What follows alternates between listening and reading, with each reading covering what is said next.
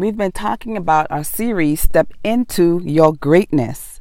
And so we know that it's not a matter of just making one step towards the purpose and the plan that God has for our lives. We know that it's going to take a series of well planned out, well prepared steps to get us to the greatness that God has for us.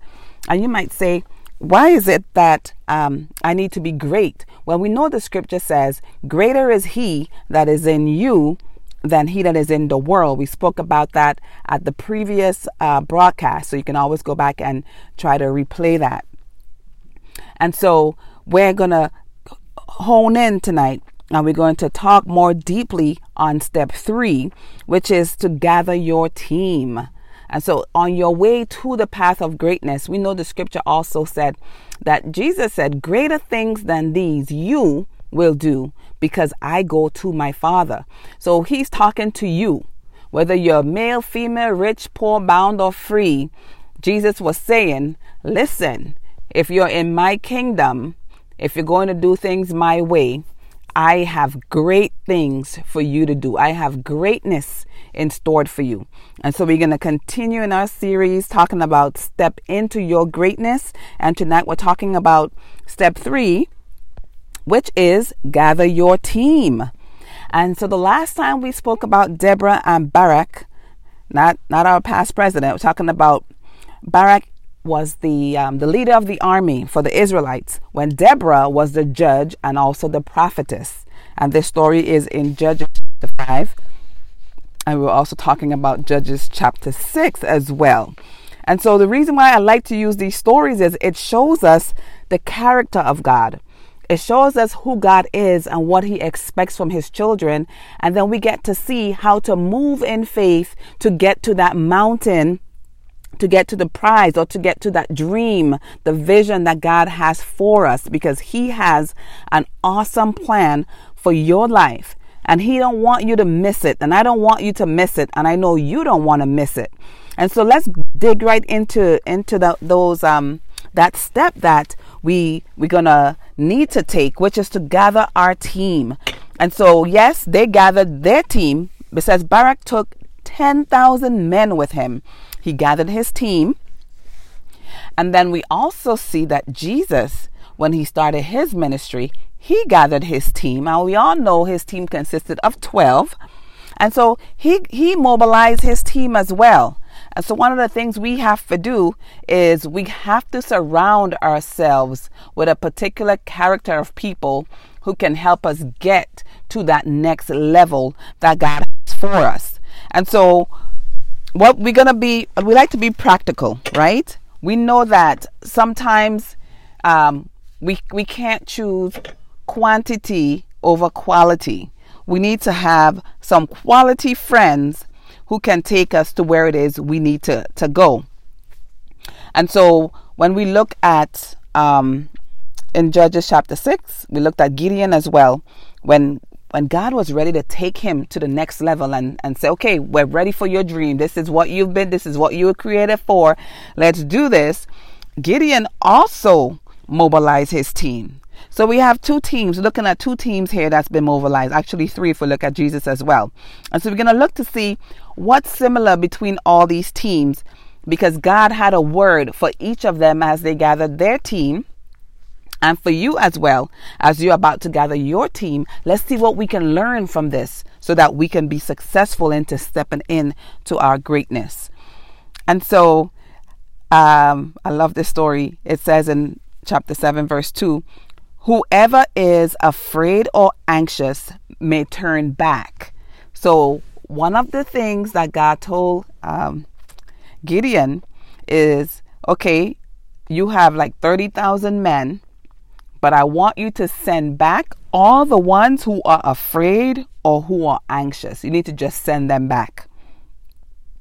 And so we see that sometimes we may have people who are fearful, who are doubtful, and who are anxious. I just call them naysayers.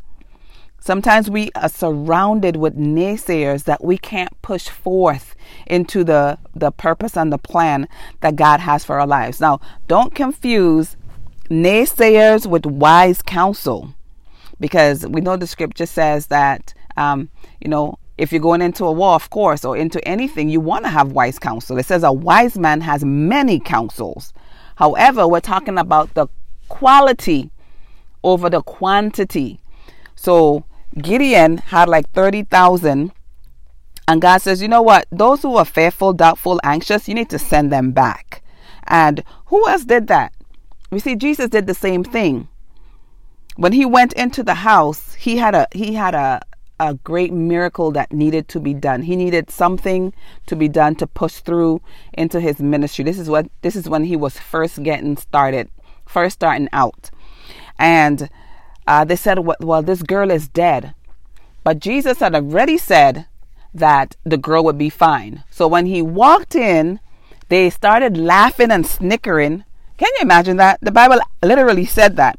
They were laughing and they were snickering because they thought Jesus came too late. And so they started laughing about him. I said, like, what's this guy think he's going to do? This girl is already dead. And so sometimes let's think about our lives. Sometimes people, people may be laughing at us because we have this big, lofty dream and we say we're going to do something. And in their natural eyes, they can't see how you can do that particular thing. But you know that God gave you a word for that thing. And so you have to hang on to God's word over whatever the natural eyes could see because that's called faith. Faith is the substance of things hoped for, the evidence of things not yet seen. And so God, Jesus gave us a great example of faith because he said this girl will live. Um, and so when he walked in, they said, ah, they started laughing and saying, well, this girl is dead already. You know, I don't even know where he's going. And so this is our example. What Jesus did is all those who were laughing and snickering, he put them out the room. He told them to leave the room, and then he took Peter and, and uh, John or James um, and he told them, "You guys." That's in um, Mark five forty one.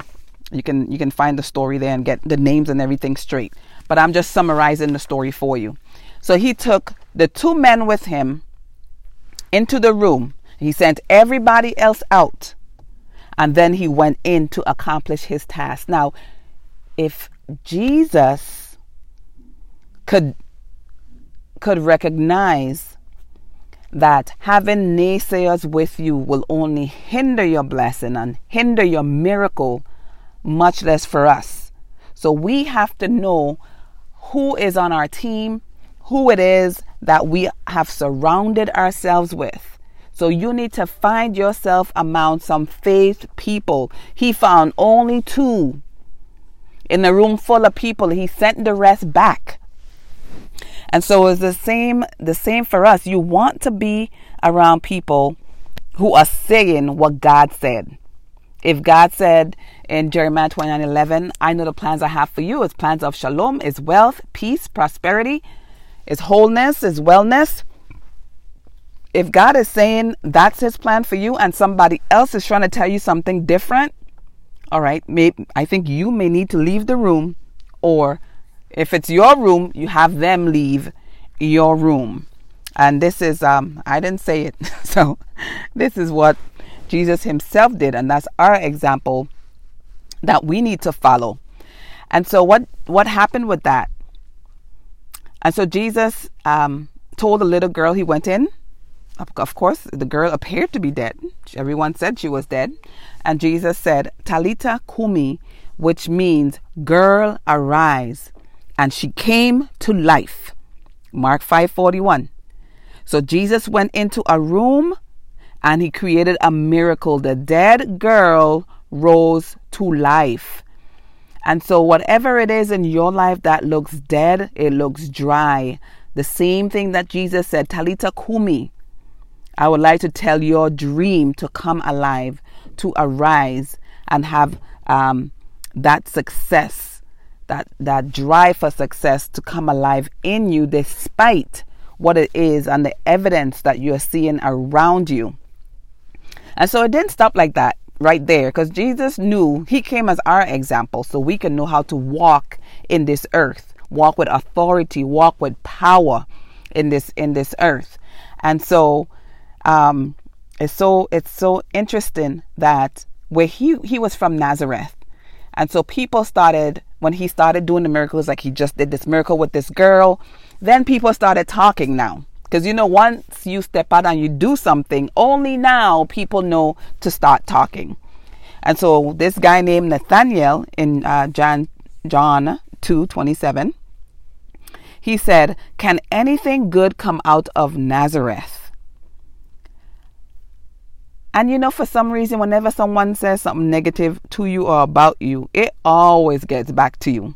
Because the enemy wants to make sure that you know all the negative that people are saying about you. So it's going to get back to you. So it got back to Jesus. I don't know how he found out about it, but we know that it says in Second John, I'm sorry, in John 2, that Nathaniel said, Can anything good come out of Nazareth? Now, that's like a diss. That's like to me, it's like so disrespectful. Like if you came from um, Georgia or you came from Antigua or you came from somewhere and somebody's to tell you, can anything good come out of there? we might, you know, take offense. But what Jesus said was, watch and you will see great things. That was Jesus' classic. I love it. That was his response. He didn't say, he didn't defend himself or anything. He just said, watch and you're going to see great things. He didn't just say you're going to see things. He said great things. And he loves to use that word. That's why he said, greater things than these you will do. He wants us to do greater miracles than he did. And then it says, greater is he that is in you than he that is in the world. That's why this series is called Step into Your Greatness. Because we have to know that God's plan is for us to be great so he can get the glory.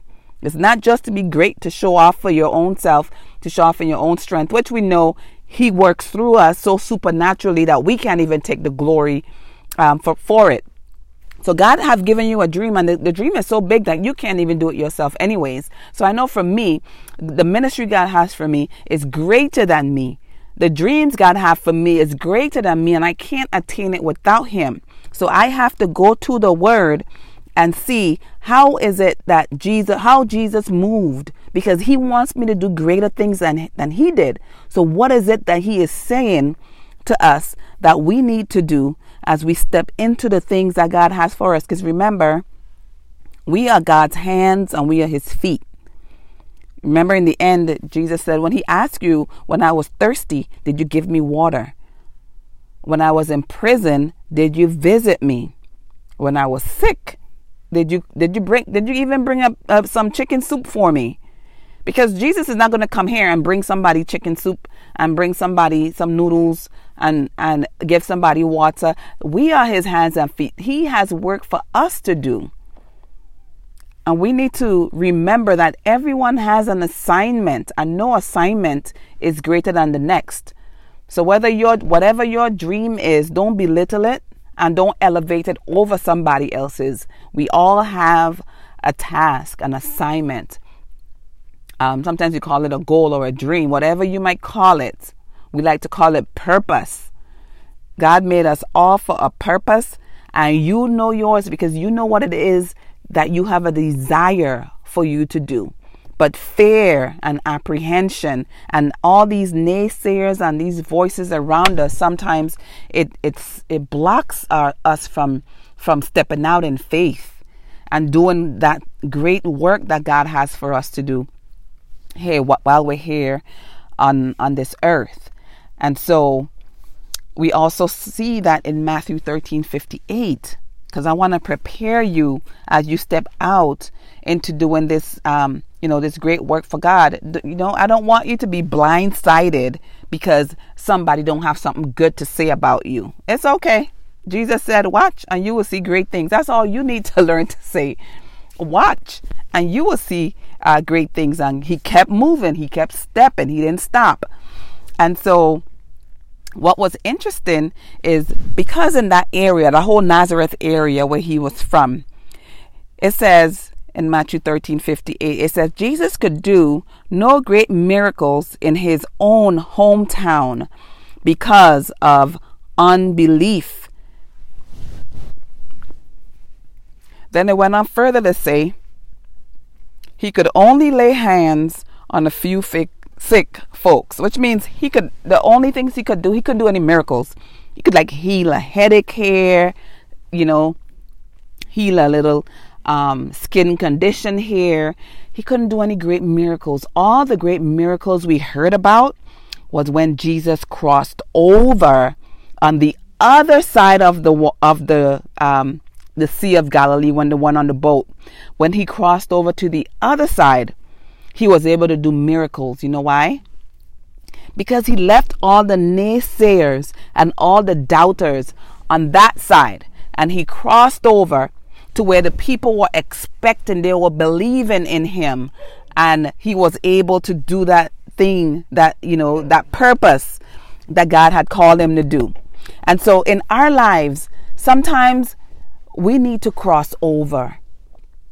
Sometimes we we can't send the people out, but we need to go out and step over to the another side that God has for us. And so once Jesus grabbed his faithful disciples, he chose who he he chose. I'm getting so excited. Jesus decided and he chose who would come on the boat with him to go on the other side. So we need to be bold and we need to be brave and we need to decide who we're going to have come with us. And we need to choose our team um, wisely and realize that our team can make us or our team can break us. So look around you. If you're not able to move, who is it that's keeping you from moving? And if anybody is saying anything uh, to you about you, our response is just watch and you will see great things, which means you keeping on moving. They got to see something to watch. When Jesus said watch, he said watch because he knew he was going to be doing great miracles. And even if it meant he had to cross over to the other side where the people were believing and for him to be able to to do that. So this is a great part. So when Jesus left, he went to the other side and he started to do all these miracles. People started talking, and this is the, I think this is the um, ASV version or the NLT version uh, of Mark 6. It said, We had no idea he was this good. They said, How did he get so wise all of a sudden? Such ability. And in the next breath, they were cutting him down. And they were saying, Is he not the carpenter, the son of Mary and Joseph? Isn't he from Nazareth? Here goes somebody else again. As if Jesus don't know where he came from. They keep reminding him where he came from. And that's what people like to do. Oh, isn't she the crackhead girl? Isn't she the, the she wasn't she the, the prostitute? Wasn't she the what you know, they come up with all these things from your past. And they did it to Jesus, so you know they're gonna do it to you. Because he was perfect and we're not perfect. But they did it to him, so you know that they're gonna do it uh, to you. And it literally said in quotations, they took offense to him. All right? They got offended because Jesus was going out doing good. You ever notice that you're living your dream, you you you're trying to get things done, and people are offended. They're like, "Who does he think he is? Who does she think she is doing X, Y, Z?" And then your response is, "Watch, and you will see great things," because it says, "Greater is He that is in you than he that is in the world." So all the forces that the enemy is trying to use to keep you from your greatness, to keep you from the purpose and the plan that God has for your life. We can't afford to look to the left, to the right, to listen to the naysayers. We need to do what step three is saying. We have to choose our team. We have to know when it's time to leave. We need to know when it's time to say goodbye. And we also need to know when it's time to cross over. So Jesus had to cross over to the other side. As we started talking earlier, we were talking about Gideon. He had to get rid of a bunch of men, a bunch of soldiers. He thought he needed all these people. We you know, qu- qu- quantity. We we thought he needed all these people to fight the war, but all he needed was a few faithful people, people who weren't afraid, people who who who um, wasn't doubtful, apprehensive, but people who were wise at the same time. So And then, um, oh, I love this verse right here. So it's saying that a prophet has little honor in his hometown among relatives. And so, um, so Jesus already knew this and he's prepared us for this. So you are prepared. So when someone starts saying something, I don't need you getting offended. They can get offended, but not us. All right. So we're going to, you know, stay the course. We're going to keep our eyes on the prize. We're going to know that we have a purpose. We're going to know that God is in us and He is great. Who is in us? It says, Greater is He that is in us. We're going to remember that saying. And when the enemy tells us we can't do something, our response is just like Jesus, we're going to say, Watch, and you will see great things. Amen. So that is my word for you today. And next uh, next time we're going to talk about step four. I'm not going to tell you what it is. You're going to have to tune in to find out. All right. And so stay tuned at the end. I have a very important message to to uh, to share with you. So I'll see you again next time.